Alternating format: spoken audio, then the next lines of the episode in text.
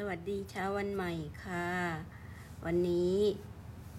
ตื่นขึ้นมาก็ตรึกระลึกนึกถึงหลวงปู่ แล้วก็หยอดกระปุก แล้วก็ตรวจน้ำตาล ฉีดวัคซีนทำอาหารให้เทพบุตร วันนี้ทำข้าวต้มกับผัดหน่อไม้ใส่ไข่ค่ะ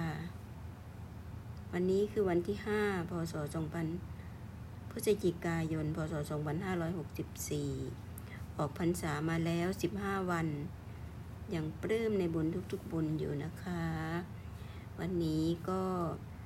เป็นวันพิเศษใกล้บูชาเข้าพระแล้ว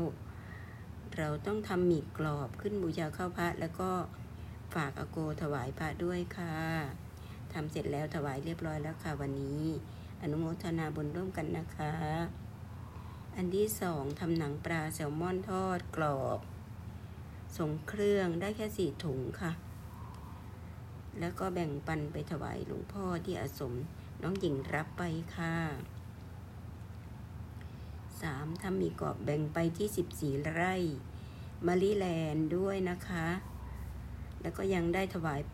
ปัจจัยพระครูวิเชียนด้วยค่ะ ท่านจะไปทอดกระถินที่วัดบ้านเกิดของท่านค่ะ จากนั้นก็เลยไปซื้อวัตถุดิบมาเพิ่มให้ท่านอีกหน่อยค่ะ ก็คือหมูไก่